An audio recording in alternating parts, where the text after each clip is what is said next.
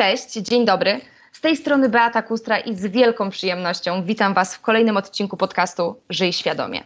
Mieszkamy w miastach zaprojektowanych na naszą miarę, zatopionych w zieleni, przyjaznych komunikacyjnie, sprzyjających wypoczynkowi. Na co dzień spotykamy przychylnie nastawionych do nas ludzi. Pracujemy w miejscach, w których praca jest doceniana, a pracodawca się o nas troszczy. Wspólnie dbamy o środowisko. Kupujemy tylko tyle, ile potrzebujemy. Nie wyrzucamy, wymieniamy się rzeczami lub wykorzystujemy je ponownie. To nie utopia, lecz możliwości, którymi dzielą się z nami naukowcy z Uniwersytetu Łódzkiego. W naszym podcaście dowiemy się m.in. czym jest zero waste, odpowiedzialna konsumpcja, świadomi pracodawcy, inteligentne, pełne zieleni miasta. Postaramy się znaleźć równowagę w fast świecie i dowiedzieć się, jak dobrze żyć. Moim dzisiejszym gościem jest profesor Jakub Kronenberg, człowiek, który wie wszystko na temat związku gospodarki, społeczeństwa i środowiska, zwłaszcza z perspektywy ekonomii ekologicznej. Jest wykładowcą na Wydziale Ekonomiczno-Socjologicznym na Uniwersytecie w Łodzi. Dzień dobry, panie profesorze. Dzień dobry. Obecnie, jak wiem, wspólnie z naukowcami z całego świata opracowuje Pan najnowocześniejsze metody wyceny zieleni miejskiej, by pomagać w tworzeniu miast, które są przyjazne mieszkańcom. Czy Pana miejsce zamieszkania albo miasto, z którego Pan pochodzi, znajdują się na liście takich przyjaznych miast? Może w takim razie zacznijmy od tego, czym w ogóle jest zieleń w mieście. Mhm. Dlatego, że tej zieleni, że tę zieleń możemy liczyć na różne sposoby.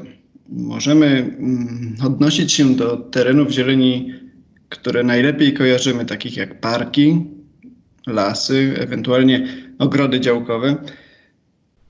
Te wszyscy znają, wiedzą, że tam możemy znaleźć zieleń, że y, tam ludzie spędzają czas w otoczeniu zieleni, ale oprócz nich jest jeszcze wiele innych terenów, które są porośnięte roślinnością, które zaspokajają te same funkcje, te same potrzeby mieszkańców, potrzeby rekreacyjne, ale też związane z jakością powietrza. I je możemy nazwać terenami zieleni nieformalnej. I paradoksalnie Cała uwaga w dyskusjach na temat terenów zieleni skupia się na tych pierwszych. Formalne tereny zieleni są formalnie zarządzane przez właściwe instytucje, zajmują się nimi naukowcy najczęściej. Natomiast te nieformalne są gdzieś tam na marginesie zainteresowań tych instytucji, o których powiedziałem, na marginesie zainteresowań naukowców, ale to ich jest więcej. Tych mhm. nieformalnych jest znacznie więcej i to one są tak naprawdę miejscem, tym otoczeniem, w którym większość z nas funkcjonuje. Sprawdzaliśmy, ile jest formalnych i nieformalnych terenów zieleni w polskich miastach. I te relacje wyszły bardzo podobne w różnych miastach wojewódzkich. Podam przykład Łodzi. W Łodzi tych terenów formalnych, tych właśnie parków, lasów, ogrodów działkowych, cmentarzy, nawet zieleni przyulicznej, jest około 13% powierzchni miasta. Natomiast zieleni w ogóle, gdyby policzyć wszystkie tereny porośnięte zielenią, odwołując się do różnych y, zdjęć satelitarnych, do ortofotomap, do bardzo różnych źródeł, w oparciu o które możemy naprawdę je zidentyfikować, mamy dodatkowych jeszcze około 60% powierzchni miasta. Czyli razem powierzchnia terenów zieleni w Łodzi to jest około 70%. To jest niewiarygodne, więc odpowiadając na Pani pytanie, można powiedzieć, tak, żyję w bardzo zielonym mieście. W takim Aha. razie, jaki jest problem? Dlaczego y, mówię o tym z pewnym brakiem przekonania? No przede wszystkim dlatego, że te nieformalne tereny zieleni, jak już powiedziałem, nie są zarządzane, znajdują się na marginesie zainteresowań większości instytucji i w związku z tym one wcale nie są pewne. Można powiedzieć, ich istnienie nie jest pewne. Mogą z dnia na dzień zniknąć. Te nieformalne tereny zieleni to właśnie różne nieużytki, działki, które zarosły, albo trawniki wokół domów i małe przestrzenie pokryte zielenią wokół domów. Wiemy, że jest bardzo duża presja w miastach na tego typu tereny. One są często traktowane jako tereny rezerwowe, inwestycyjne. No i w każdej chwili może się okazać, że, że ich nie ma. że z dnia na dzień po prostu jesteśmy zaskoczeni tym, że taki teren, który do tej pory uznawaliśmy za pewny, tuż obok naszego miejsca zamieszkania, że żyjemy w zielonej okolicy, może po prostu zniknąć. No właśnie, bo, bo, obecnie deweloperzy prześcigają się w kupieniu kolejnego miejsca, w którym mogą wybudować nowe osiedla bloków, prawda? Właśnie zapominają, że potrzebne nam są parki, te naturalne łąki, jak pan profesor mówi. Proszę nam powiedzieć, po co w takim razie nam jest zieleń w mieście? No to jest oczywiście bardzo dobre pytanie. Po co nam zieleń w mieście? No, przede wszystkim chyba powinniśmy odwołać się do tego, co w tej chwili jest najważniejsze, czyli do zmian klimatycznych. Mm, jeżeli wiemy o tym coraz więcej, jak klimat będzie się zmieniał, i w przypadku takiego kraju jak nasz, jest to związane przede wszystkim z postępującym ociepleniem, to wiemy, że i w miastach będzie coraz trudniej żyć. Zwłaszcza, że miasta które czasem są nazywane betonowymi pustyniami. Jak już wiemy z tego wstępu na temat terenów zieleni, różnych terenów zieleni, niekoniecznie one są betonowymi pustyniami, ale może w kierunku takich betonowych, betonowych pustyń zmierzają. Y, powinniśmy dbać o zieleń po to przede wszystkim, żeby przeciwdziałać tym zmianom klimatu, a może, przede, a może jeszcze bardziej, żeby się do nich adaptować. Te Tereny zieleni w mieście sprawiają przede wszystkim, że temperatura w miastach może się obniżać.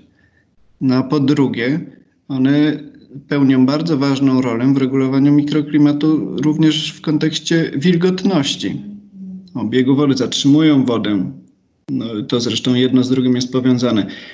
W związku z tym mogą y, wpływać na warunki życia.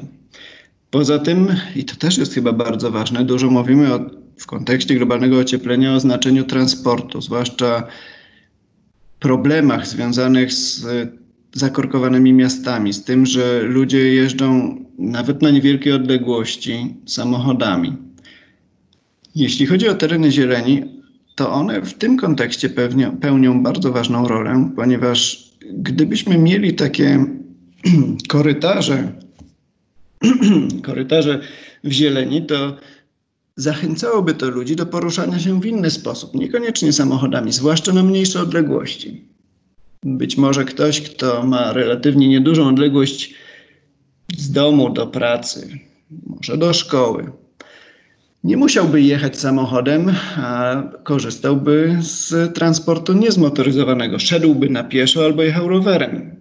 Gdybyśmy mieli taki spójny teren zieleni, korytarzy, które łączyłyby kluczowe miejsca w mieście, to na pewno zachęcałoby to ludzi, a zniechęcałoby być może, gdyby mieli łatwe i dostępne możliwości przemieszczania się rowerem czy na pieszo, do jazdy samochodem. No i ogólnie podsumowując te wątki, można powiedzieć, że to wszystko wpływa na jakość życia w mieście, na zdrowie. Często mówi się również o kreatywności Mówi się o tym, że potrzebujemy po prostu zieleni w, naszym otoczeniu. Coraz częściej słyszymy, że las przepisuje się na receptę. No a tymczasem mamy wiele tych łatwo dostępnych terenów zieleni wokół naszych miejsc zamieszkania, o które niedostatecznie się troszczymy. I mówię to yy, świadomie, ponieważ to nie tylko władze niekoniecznie troszczą się o te nieformalne tereny zieleni, ale również sami mieszkańcy. Najczęściej jest tak, że mieszkańcy zaczynają się nimi interesować dopiero wtedy, kiedy są zagrożone. A to chyba nie tak powinno wyglądać, tylko jednak na co dzień powinniśmy o to dbać, bo jak pan profesor powiedział, duże i dostępne obszary zieleni w mieście właśnie wpływają na jakość naszego życia.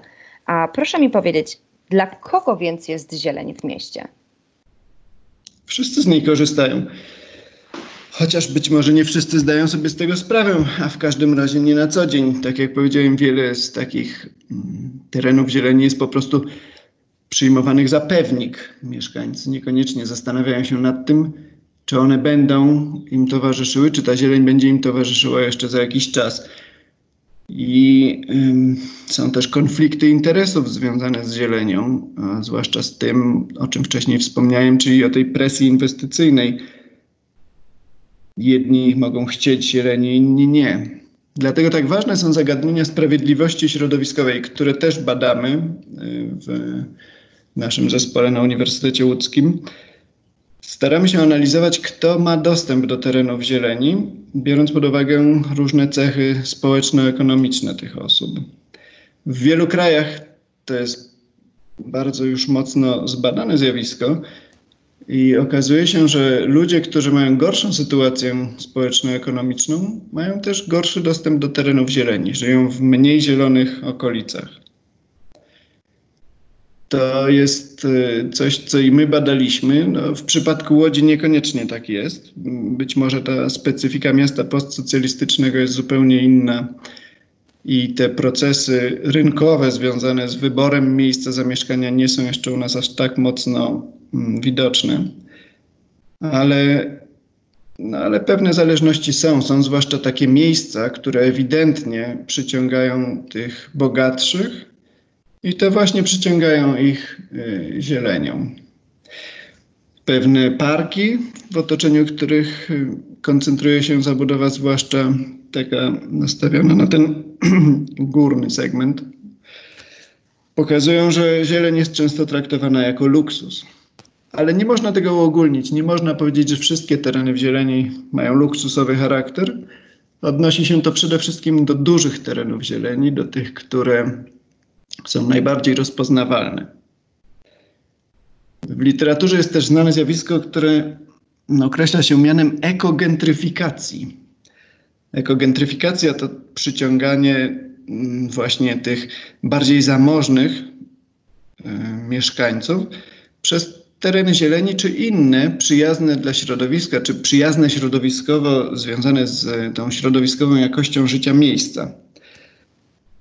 I co ciekawe, są nawet przykłady takich miast, albo przynajmniej rejonów w miastach na świecie, gdzie sami mieszkańcy sprzeciwiają się dalszemu zazielenianiu, dlatego że boją się, że pociągnie to za sobą gentryfikację, że ściągnie kolejnych mieszkańców, tych gentryfikatorów, których obecność sprawi, że wzrosną ceny mieszkań, że wzrosną czynsze i po prostu zmieni się w ogóle charakter tego miejsca ciekawe, że z taką ekogentryfikacją wiązane są czasem też ścieżki rowerowe albo sklepy ze zdrową ży- żywnością. Mhm. Y, ja bym jeszcze chciała na sekundę powrócić do tego, co pan profesor mówił, czyli zieleń jako luksus. Ja mieszkam w Krakowie i pochodzę z Krakowa i obserwuję to, co na przykład dzieje się w Nowej Hucie. I mam wrażenie, że Nowa Huta za niedługo stanie się właśnie jedną z bogatszych dzielnic w Krakowie, przez to, że tak naprawdę każde osiedle ma dostęp do parku, do bardzo dużego terenu zieleni, do tak zwanych naturalnych łąk. Więc y, tutaj myślę, że, że faktycznie wcześniej na to nie zwracałam uwagi, a teraz ta zieleń jako luksus. Bardzo podoba mi się to stwierdzenie i uważam, że jest niezwykle trafne. E, proszę mi powiedzieć, czy właśnie w mieście jest miejsce na terenie zieleni dostępne dla wszystkich mieszkańców, nie tylko dla wybranych, tylko dla wszystkich mieszkańców? Wracamy tutaj do tego, że obecnie, na przykład w Łodzi, 70% powierzchni miasta to zieleń. Mhm. Taka czy inna zieleń, oczywiście ona jest bardzo zróżnicowana jakościowo, ale jest y, obecna w bardzo dużym stopniu. Czyli naszej, mówimy tutaj o tych. Przepraszam bardzo, proszę. I jeżeli ta zieleń y, jest y, wszędzie wokół nas, to potencjalnie można tak zorganizować tę przestrzeń w mieście, żeby rzeczywiście dla każdego dostęp do terenu zieleni znajdował się, żeby każdy miał dostęp do terenu zieleni. Natomiast no, wiemy też o tych y, konfliktach i wiemy o tym, że miasta wciąż przyciągają nowych mieszkańców, przynajmniej niektóre, a poza tym mieszkańcy się bogacą i nie mieszkają już razem w ciasnych mieszkaniach, y, rodziny wielopokoleniowe. W związku z czym jest cały czas zapotrzebowanie na nowe mm, tereny mieszkaniowe i na no, po prostu budownictwo. Poza tym miasta starają się zachęcić mieszkańców do tego, żeby mieszkali właśnie w większym skupisku w centrum miasta, a nie żeby rozbudowywać, czy żeby po prostu mieszkańcy wyprowadzali się poza miasto, pod miasto i doprowadzali tym samym do zjawiska rozprzestrzeniania się miast, rozpełzania się miast. Jeżeli tak, no to planiści starają się zapra- zaplanować takie tereny, również w miastach, w których będzie można mieszkać w otoczeniu zieleni. No i tak jak pani mówiła wcześniej, deweloperzy to bardzo chętnie podchwycają. I efektem jest zabudowywanie tych właśnie nieformalnych terenów zieleni, o których rozmawialiśmy. I tutaj potrzebne jest, jeżeli chcemy zapewnić dostęp mieszkańców do terenów zieleni, odpowiednie planowanie, potrzebne jest wyznaczanie standardów dostępności. Należy określić, jakiej wielkości tereny zieleni powinny znajdować się w jakiej odległości od mieszkańców. Od mm, na przykład mówi się, że małe tereny zieleni powinny znajdować się nie dalej niż 200 metrów od miejsca zamieszkania dla większości mieszkańców, że duże tereny zieleni powinny znajdować się w odległości nie większej niż na przykład kilometr, tak aby można było do nich dojść na pieszo. To są ważne standardy, ale trudno jest je utrzymać, jeżeli nie mamy odpowiednio zaplanowanego systemu terenów zieleni w mieście. Więc wracamy znowu do tego rozróżnienia na formalne i nieformalne tereny zieleni. Jeżeli nie zaczniemy tych nieformalnych formalizować i chronić przynajmniej kluczowych ich elementów, jako właśnie formalnych terenów zieleni, na przykład parków, no to wtedy nie będziemy w stanie y, spełnić tego, o czym mówimy, czyli tego sprawiedliwego dostępu do terenów zieleni dla wszystkich mieszkańców. Poza tym nie będziemy w stanie wtedy zachować tych kluczowych korytarzy, które mają znaczenie zarówno z punktu widzenia ekologicznego, ponieważ są miejscem przemieszczania się zwierząt, jak i z punktu widzenia społecznego, ponieważ jak wspomniałem wcześniej, są korytarzami, po których przemieszczają się ludzie. Więc takie tereny zieleni, które mają kluczowe znaczenie, należałoby formalizować, chronić jako parki, a takie tereny zieleni, które na przykład znajdują się poza zarządem miasta, ale należą do takich kluczowych terenów, czyli są na przykład jakimiś prywatnymi nieużytkami czy zarastającymi polami, należy po prostu do tego systemu włączyć poprzez wykup. I pani, mówiąc, że jest w Krakowie, może się też pochwalić tym, że miasto rzeczywiście wykupuje takie tereny, które mają kluczowe znaczenie z punktu widzenia tworzenia systemu zielonej infrastruktury. Deweloperzy, mam wrażenie, bardzo często stają przed wyborem, czy mają pozostawić parki, czy też wybudować parkingi. I tutaj wracamy do tego pytania, właśnie, czy ludzie zdają sobie sprawę z potrzeby zieleni w mieście. Tak jak pan profesor mówił, często mieszkańcy zaczynają dbać o tereny, o tereny zieleni, kiedy one już umierają. Więc czy w mieście da się utrzymać zieleń? Z pewnością da się, ale wymaga to świadomej polityki i wymaga zaangażowania mieszkańców. Jeśli chodzi o to pierwsze, no to w wielu miastach, również w Polsce, i Kraków jest tu najlepszym przykładem, widzimy, że jest taka wola polityczna i są odpowiednie instytucje powołane po to, żeby dbać o ten system zielonej infrastruktury. No, ale z drugiej strony, jeżeli chodzi o ten drugi czynnik, czyli społeczeństwo, to niekoniecznie jeszcze jesteśmy na to przygotowani. Trudno oprzeć się wrażeniu, że mieszkańcy najczęściej opierają się, czy zaczynają protestować, czyli wyrażają te swoje pozytywne preferencje wobec zieleni w momencie, kiedy tereny zieleni są już zagrożone, a może nawet kiedy zapadły już decyzje o tym, że należy je zabudować albo w jakiś inny sposób zmienić ich charakter.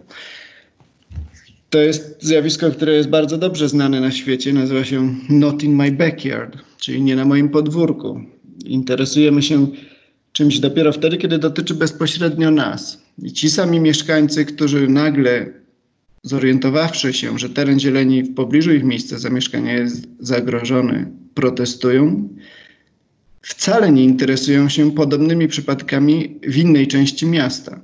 Dopóki również mieszkańcy nie zaczną w bardziej systematyczny sposób podchodzić do tej tematyki, dopóty presja na rządzących, na lokalne władze nie będzie na tyle wyraźna, żeby mogli, żeby ich zachęcić do tego, żeby poważnie podejść do tego planowania terenów zieleni. Krótko mówiąc, potrzebna jest i wola polityczna, i zaangażowanie mieszkańców, a mm, te czynniki wzajemnie się wspomagają, wzmacniają albo osłabiają. Jeżeli nie ma tego zaangażowania mieszkańców bardziej systemowego, no to władze miasta mogą bagatelizować wszelkie protesty jako lokalne zjawiska, które związane są właśnie z pojedynczymi terenami zieleni.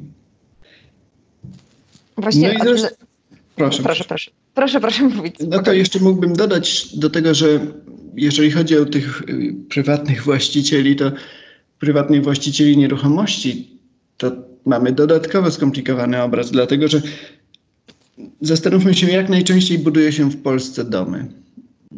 Nowe domy najczęściej buduje się po wycięciu całej zieleni, która znajdowała się na danym terenie. Tak jest po prostu wygodniej. Dopiero potem y, właściciele uzupełniają w jakimś sensie tę zieleń albo wprowadzając krótko przestrzyżone trawniki albo pojedyncze drzewa. Natomiast y, no, powinno być inaczej i też prawo powinno inaczej do tego podchodzić, mianowicie powinno wpisywać się zabudowę w istniejący drzewostan, przede wszystkim drzewostan. Też jest dla mnie to niesamowite, ponieważ tak jak pan profesor mówi, jak buduje się domy, tak? Czyli właśnie rezygnujemy z tego naturalnego terenu zieleni, ale bardzo często na rzecz wybudowania domu z ogródkiem. Jednak obecnie społeczeństwo też zapewne te bogatsze, posiadające dzieci, e, marzy w dużym stopniu o tym, żeby wyprowadzić się do domu, w którym znajduje się duży, ładny ogród. Tym bardziej dla mnie jest to niesamowite, że nie dbamy o te tereny zieleni, jak pan profesor mówił, które mamy pod domem i zaczynamy się nimi interesować i je bronimy dopiero w momencie, w którym one umierają, bądź w momencie, w którym deweloper wykupił dany teren, aby postawić na nim e, swoją kolejną inwestycję. Dlaczego tak się dzieje? Czy to brak świadomości społecznej? Kto za to odpowiada? Bo tutaj mamy czynniki zarówno instytucjonalne, jak i społeczne, które są z tym związane. Z jednej strony mamy problemy z zarządzaniem terenami zieleni, związane przede wszystkim z rozproszeniem odpowiedzialności. To się stopniowo zmienia, sytuacja się poprawia, ale do tej pory było tak, że za różne tereny zieleni odpowiadały różne instytucje, i to tylko w obrębie tych formalnych terenów zieleni, których przypomnę w Łodzi mamy 12% w stosunku do 70% powierzchni miasta terenów zieleni w ogóle. Dlatego e, ten, ten brak współpracy pomiędzy różnymi instytucjami z pewnością e, przyczyniał się do takiego problemu. Dodatkowo przestarzałe metody zarządzania, brak wykorzystania narzędzi gisowych, brak inwentaryzacji drzew na przykład wydaje się, że to jest najbardziej podstawowa rzecz, którą każde miasto powinno zrobić. Najpierw zinwentaryzować to, czym ma zarządzać, a dopiero potem zarządzać tym zasobem. Tymczasem nie tylko brakuje inwentaryzacji drzew, ale nawet brakuje jednoznacznie wyznaczonych granic terenów zieleni. W wielu miastach mamy ten problem, starając się o dostęp do danych na temat terenów zieleni, z, zaczynamy się orientować, że tak naprawdę różne instytucje, w tym zarządzające tymi terenami, mają różne granice tych terenów zielonych, tych terenów zieleni. To, y, to jest naprawdę problematyczne. No i z drugiej strony mamy mieszkańców, którzy w, w naszym kraju chyba wiele się o tym mówi. Nie mają takiej tradycji zaangażowania w różne ważne sprawy społeczne, w tym środowiskowe. Mm, jeżeli brakuje tego zaangażowania i jeżeli protesty, na przykład w obronie zieleni, odbywają się tylko ad hoc, wtedy, kiedy dotyczy to konkretnej sprawy, a zwłaszcza w otoczeniu zamiesz miejsca zamieszkania takich osób, to, no to, to nie ma takiej presji na rządzących, na lokalne władze, która wymusiłaby na nich jakieś bardziej systemowe rozwiązania w tej kwestii. I tylko w miastach, w których tak jak Kraków. Znów Kraków jest jednym z najlepszych przykładów w naszym kraju, jeżeli chodzi o zarządzanie terenami zieleni. Inne sprawy, takie jak jakość powietrza, mogły sprawić, że to zainteresowanie zielenią i ten priorytet polityczny przywiązywany do terenów zieleni był tak duży, że przeznaczono na to duże środki finansowe i w bardzo uporządkowany sposób zaczęto tymi terenami zarządzać. A jak w takim razie można zmienić tą sytuację? Odnosząc się do obu wątków, z jednej strony potrzebujemy większej współpracy między samymi instytucjami odpowiedzialnymi za zieleń, większej centralizacji tego zarządzania, poprawy zarządzania w tym sensie, żeby wykorzystać nowe metody, w tym metody oparte na GIS-ie, żeby wprowadzać tę inwentaryzację terenów zieleni, żeby porządkować kwestie granic terenów zieleni, zarządzania nimi. E, I, i przede wszystkim w tym, w tym wszystkim kluczowe jest współpraca Kluczowa jest współpraca pomiędzy różnymi mm, instytucjami odpowiedzialnymi w jakikolwiek sposób za planowanie przestrzenne i za tereny zieleni, a to z kolei wymaga nadania kwestiom związanym z dzieleniem odpowiedniego priorytetu politycznego. No a z drugiej strony, odnosząc się do tego braku zaangażowania czy niewielkiego zaangażowania ze strony społeczeństwa, potrzebujemy włączania społeczeństwa i i partycypacyjnego rozwiązywania problemów. I w Łodzi na przykład mamy pierwszy w Polsce panel obywatelski dotyczący, dotyczący zieleni w mieście. Władze miasta, Biuro Partycypacji Społecznej Urzędu Miasta Łodzi poprosiło mieszkańców, wylosowało grupę 70 mieszkańców, około 70 mieszkańców, którzy mają pomóc miastu w wypracowaniu systemowych rozwiązań, którzy mają być tym głosem społeczeństwa, które ma wypowiedzieć się na temat terenów zieleni, priorytetów w tym kontekście i potrzeb ze strony mieszkańców i ma pomóc władzom w dostosowaniu zarządzania terenami zieleni do potrzeb. To na pewno jest bardzo duże osiągnięcie. Podobne panele obywatelskie mają też działać w innych miastach w Polsce. Działają też z powodzeniem za granicą. Jeszcze innym przykładem takiego partycypacyjnego rozwiązywania problemów może by, mogą być metody mm, partycypacyjnego mapowania. W Polsce pierwszy taki projekt na dużą skalę w trzech miastach przeprowadziła Fundacja Sędzimira. Projekt nazywał się Liczna Zieleń, był realizowany w 2014 roku. Te miasta to były Kraków, Łódź i Poznań. I w tych miastach mieszkańcy mieli możliwość wypowiedzenia się w internetowej ankiecie na temat znaczenia terenów zieleni dla nich, dla ich jakości życia. Zaznaczali tereny zieleni na mapie, które są dla nich szczególnie wartościowe, w których spędzają czas i wypowiadali się, dlaczego one mają takie dla nich znaczenie. Podobne metody są stosowane na przykład w Finlandii jako rutynowe elementy procesów partycypacyjnych. To jest e, naprawdę świetne rozwiązanie, ponieważ jeżeli zadbamy o to, żeby odpowiednio dużo ludzi się wypowiedziało na temat na przykład terenów zieleni w postaci takiej internetowej geoankiety, to możemy uzyskać naprawdę bardzo dobry obraz tego, gdzie zieleń mieszkańcom jest potrzebna i gdzie z punktu widzenia społecznego są te kluczowe obszary, które należałoby chronić. Oczywiście zawsze musimy takie informacje uzupełnić informacjami typowo środowiskowymi, związanymi z zapewnianiem tej łączności środowiskowej, z zapewnianiem korytarzy napowietrzających miasto, z zapewnianiem po prostu spójnego systemu zielonej infrastruktury w mieście, a właściwie zielonej i niebieskiej, bo nie możemy mówić o zieleni bez wody. To w pewnym sensie zawsze zakładamy milcząco, że mówiąc o zieleni, musimy uwzględnić też wodę, ale może należy to powiedzieć wprost, że powinniśmy mówić o terenach błękitnej i zielonej infrastruktury, po to, aby one mogły funkcjonować jako zdrowe ekosystemy. Pamiętajmy, że mówiąc o zielonej i błękitnej infrastrukturze, podkreślamy, że, że zieleń podobnie jak inne elementy infrastruktury, wymaga takiego systemowego podejścia i dopiero kiedy będzie spójnym systemem, będzie mogła dostarczać nam te funkcje, te korzyści, o których mówimy. Panie profesorze, proszę jeszcze nam powiedzieć, co jest w tym wszystkim najważniejsze, czyli w znaczeniu zieleni miejskiej w miastach? mówiąc o tym w dzisiejszych czasach, no, musimy zaczynać zawsze od adaptacji do zmian klimatu i od jakości życia w miastach. To jest po prostu największe wyzwanie współcześnie, jakie stoi przed nami, mieszkańcami miast.